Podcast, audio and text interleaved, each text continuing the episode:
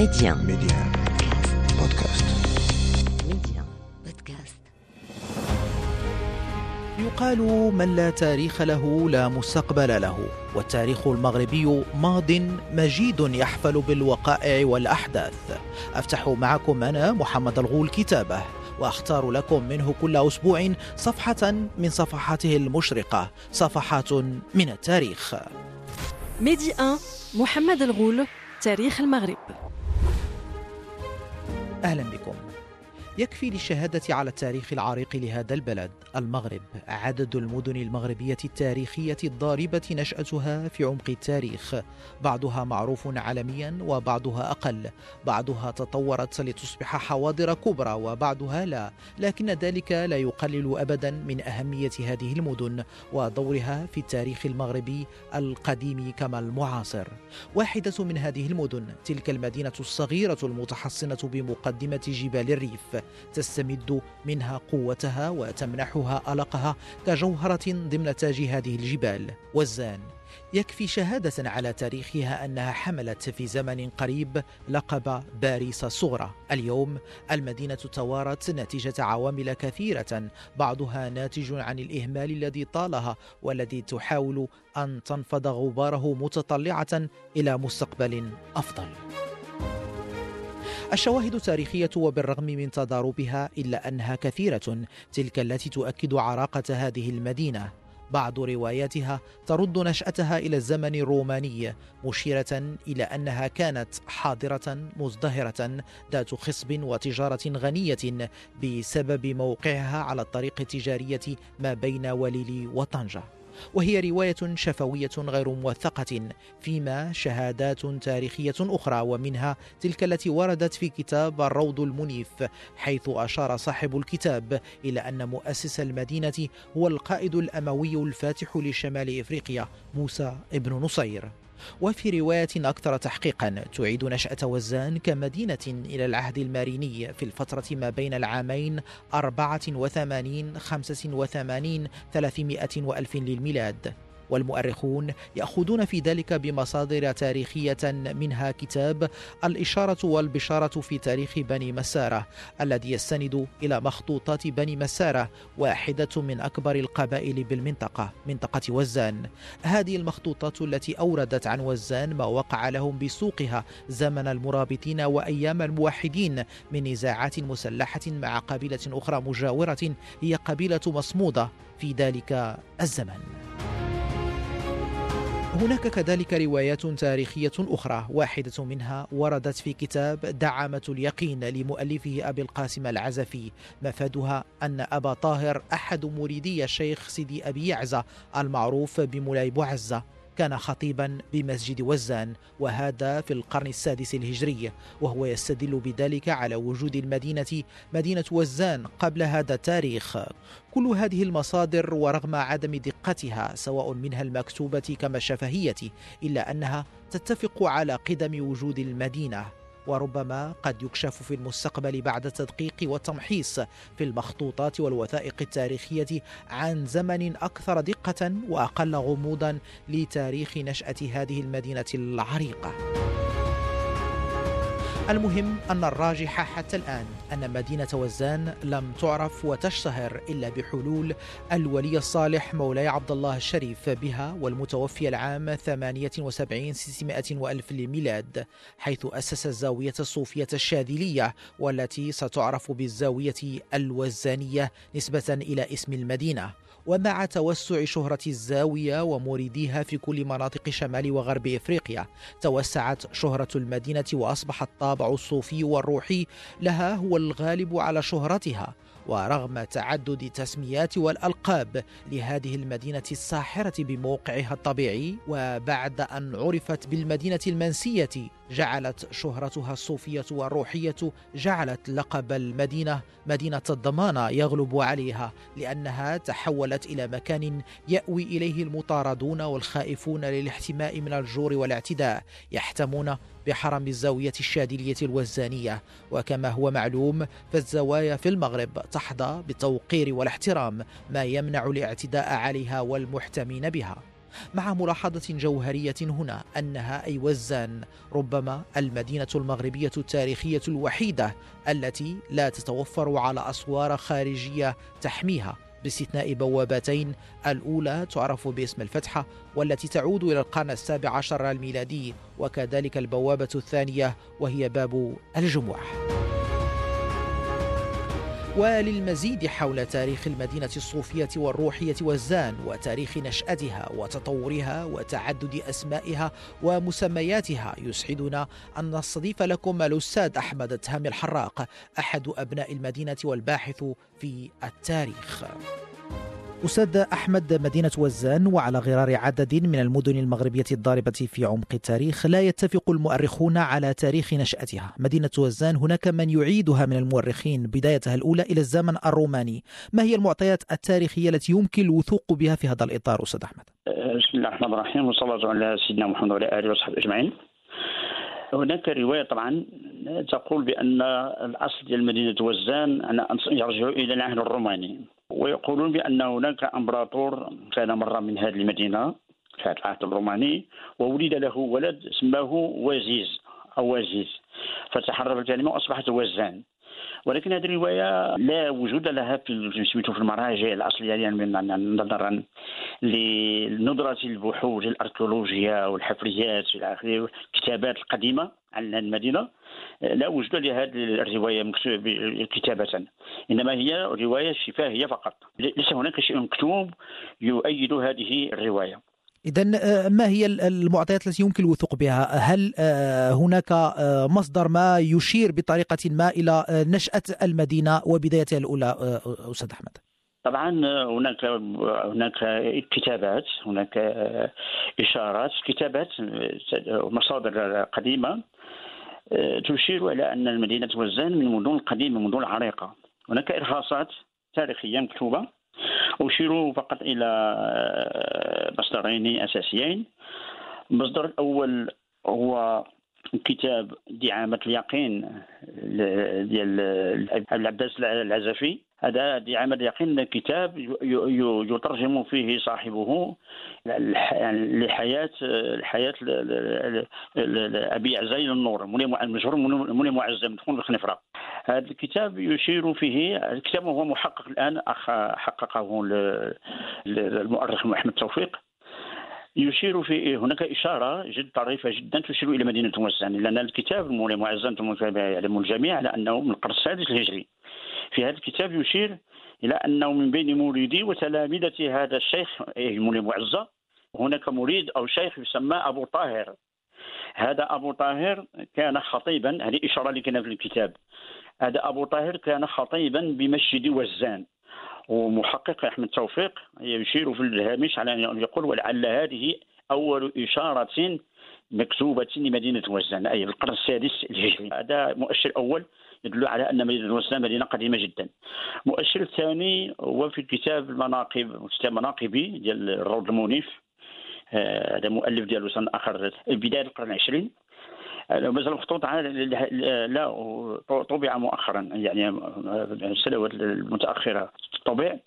هذا الكتاب فيه إشارة أيضا تدل على أنه مدينة وزان قديمة وهي أنه يتحدث عن مسجد الأعظم وزان المسجد المسجد الكبير يقول بأن صومعة هذا المسجد أصل الصومعة الأصل ماشي ماشي الصومعة الحالية. أصل هذه الصومعة كان من بناء موسى بن نصير الفاتح الأول الفتح المغرب يعني التابعي المشهور موسى بن نصير.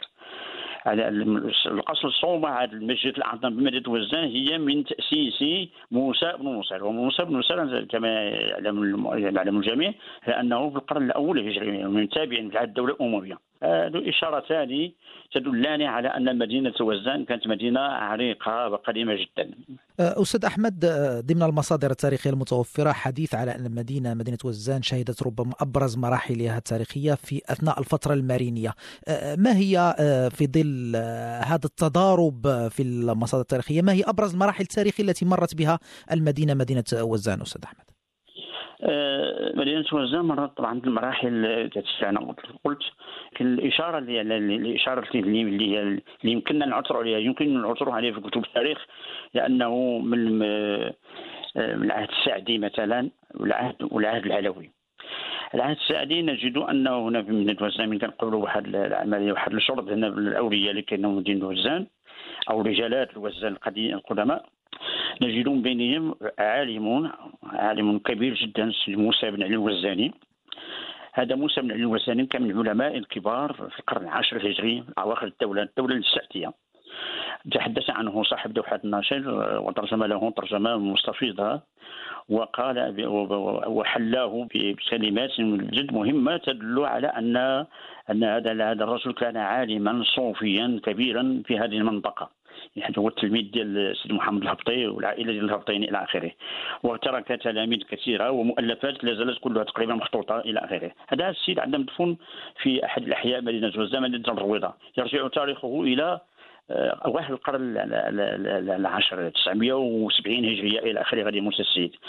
إلا أن وزان ستعرف ازدهارها كبيرا جدا مع الدولة العلوية طبعا ومع بروز الزاوية الوزانية. الزاوية الوزانية اللي هو المؤسس ديالها هو مولاي عبد الله الشريف الشريف الملاحي العالمي الإدريسي الشريف الشريف هذا الشريف مولاي عبد الله الشريف هو المؤسس الزاوية الوزانية هو هو المؤسس الأول للزاويه الوزانيه بعدما تلقى تعليمه بمدينة فاس وتطوان إلى آخره غادي ينتقل إلى وزان وهذا في أواخر هذه في بداية ديال الدولة العلويه طبعا يعني فتره ديال مولاي إسماعيل. ففي هذه الفترة سيدخل هذا الولي العالم إلى مدينة وزان بعد أن تشبع بالعلم الروحي والعلم العلم الشريعة وعلم الحقيقة فلما دخل إلى مدينة وزن أسس بها زاويته معروفة. هذه التي تطلق عليها الزاوية الوزانيه منذ هذا العصر منذ هذا العصر منذ تأسيس الزاوية أصبحت المدينة تعرف يعني ما يمكنش تفرق بين المدينة والزاوية يعني منذ هذا العصر. يعني مدينة وزان هي الزاوية الوزانيه يعني أصبح المدينة من بين الأسماء ديالها أصبحت زاوية وزان دار وزان دار الضماناء إلى آخره. تعرف بأن الطابع الروحي للزاوية الوزانيه آه، ألقى بظلاله على مدينة وزان. ومنذ هذه الفترة ازدهرت الزاوية الوزانية أن مع بداية الدولة العلوية ستعرف آه، مدينة وزان آه، مرحلة تاريخية جديدة إلى آخره. آه، إذا أستاذ أحمد المدينة ورغم تاريخها القديم من الملاحظ أنها لم تعرف تطورا عمرانيا كبيرا رغم أهميتها التجارية وتواجدها على طرق تجارية مهمة إضافة للخصب خصب الأراضي المحيطة بها التي يعني هذا الخصب الذي لا زال واضحا حتى اليوم. تاريخيا كيف يمكن تفسير بقاء المدينة في هذا الحجم الصغير مقارنة بقارناتها من المدن المغربية الأخرى أستاذ أحمد.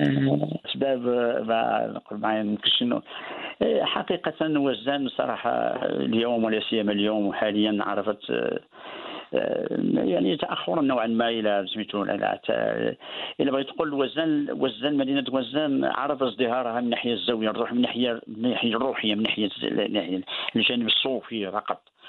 أما من ناحية العمران هذا بصراحة لم تعرف تقدما كما قلت ملموسا أنا متفق معك على على غرار المدن الأخرى والتي نشأت بعد مدينة وزان. طبعا الظروف ظروف وزان أنتم كما تعلمون ليس بها ما عندش ما ليس بها موارد ليس بها موارد حتى حتى الدور ديال الزاوية.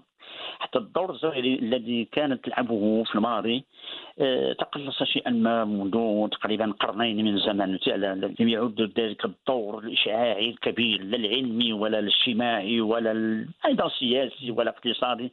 لم يعد لم تعد الزاوية تلعب ذلك الدور. ولهذا بقية وزان صراحة هي حالة مدينة مباركة يتبرك بها إلى آخره.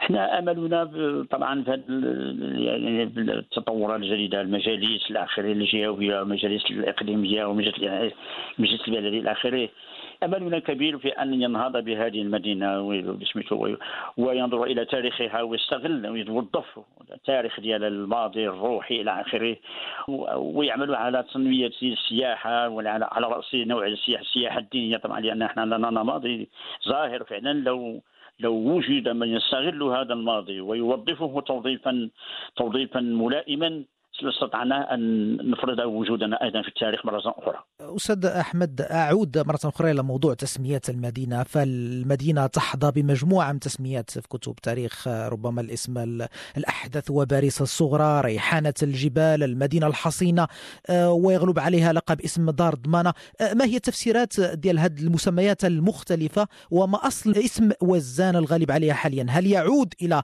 الزاوية الوزانية أم أن آه، وزان هي التي منحت الاسم للزاوية الوزانية أستاذ أحمد؟ وزان فعلا بين بين الأسماء التي اشتهر بها اشتهر بدار الضمانه هذا الاسم أيضا بمجرد سماعه نشتم فيه رائحة رائحة روحية رائحة رائحة التصوف إلى آخره. فأعطيت لبعض الأسباب لماذا سميت دار الضمانه دار الضمانه بهذه السمية. هناك في كتب المناقب رواية. أنت تعلم تعلم جيدا على كتب المناقب وجهة كتب المناقب. هي الكتب التاريخية الصرفه تقول على أنه سميت دار الضمانه على أن الجد العاشر المولي عبد الله الشيبلي الذي تحدثنا عن مؤسس الزاوية جد جده العاشر هو سيدي ملاح. سيدي ملاح هو الأخ الأصغر للمولي عبد السلام المشيش. سيدي مشيش كبير الجد الأكبر خلى ترك ترك سيد مولى عبد السلام مشيش وترك سيد الحاج موسى سيد الحاج موسى مشيش وترك سيدي ملاح هذا سيدي ملاح سيدي ملاح كان له ولد بغى يزوجو بسميتو بنت خاه بنت مولى عبد السلام فتقول الرواية على أن بنت مولى عبد السلام هذه فاطمة الشريفة فاطمة لما أرادوا الزواج لما أرادوا الزواج بابن عمي هذا محمد مرتدي ملاح رفضت. قالت لهم إني مشغولة بعبادة ربي وليس لي لا, غرض لي بالزواج إلى آخره فألحوا عليها والدها وعمها وإلى. فقالت لهم إن أنا أردتم ذلك فعندي شرط. قالوا لي شنو الشرط؟ قالت لهم شرطي بالزواج بابن عمي هو أن تضمنوا لي السر في أولادي. أي تضمنوا لي البركة. السر يكون السر يتوارث يتوارثه أولادي وأبنائي. فضمنوا لها هذا السر وتزوجت به. تقول كتب من كتب المناقب على أنهم دار الضمانه ترجع إلى هذه الحادثة. الحادثة موجودة في كتب المناقب. أيضا جانب آخر دار الضمانة لماذا سميت؟ هذا جانب أيضا له علاقة بالجانب السياسي وأنتم تعلمون على أن الزاوية لها أنه لها طقوس ولها محترمة إلى آخره كانت محترمة عن النظام المركزي إلى آخره فكان كل من يقع له سوء تفاهم مع النظام أو أو شيء أي شيء ما إلى آخره كان يزاوج بزاوية الزاوية كنقول دي زوج كيجي الزاوية زوج بحال الزاوية الزانيه بحال مولاي إدريس إلى آخره. فكانت تضمن له هذا الهارب أو هذا اسمي اللي بغيت اللاجئ الذي يجي إلى يأتي إلى مدينة وزان يلتجئ إلى الحرم الوزاري وإلى تشبد بالشروق الوزانية فيضمنون له الحياة إلى اخره ويتشفعون له لدى النظام المركزي حتى لا يعاقب إلى آخره. فكان تسمى الضمان بهذا هذه هذه من الأسباب التي يمكن أن يسمى بها دار الضمان إلى آخره. هذا هذا اسميه ثم سميت دار الزاوية أيضا. دار الزاوية لأنه أنا قلت كما قلت سابقا على أن المدينة لم تزدهر مدينة دوسان ولم تدخل إلى التاريخ من باب الوسي إلا بعد أن أسس مولاي عبد الله الزاويه الوزانيه بهذا البلد. ولهذا التحمت المدينة بالزاوية فأصبحت الزاويه هي المدينة والمدينه هي الزاويه ولهذا آه، عندنا إحنا في مدينة وزن على أنه كل وزاني يعد شريف. يعني بمجرد ما يخرج من مدينة وزان يعد تقول له منين؟ من وزان يقول لك لا دار ولو, ولو لم يكن شريفا. ولو لم يكن من أهل البيت فيعد شريفا لأن انتسابه إلى هذا البلد. الأستاذ أحمد التهامي الحراق شاكر لك مساهمتك القيمة هذه في تنويرنا بتاريخ هذه المدينة العريقة. سنواصل معك الأسبوع المقبل. الغوص أكثر في دهاليز هذا التاريخ الممتع لهذه المدينة الجميلة مدينة وزان. مستمعينا شاكر لكم حسن المتابعة والاهتمام. إلى اللقاء في الأسبوع المقبل ودائما مع المزيد حول التاريخ. تاريخ المغرب. ميدي 1 محمد الغول تاريخ المغرب.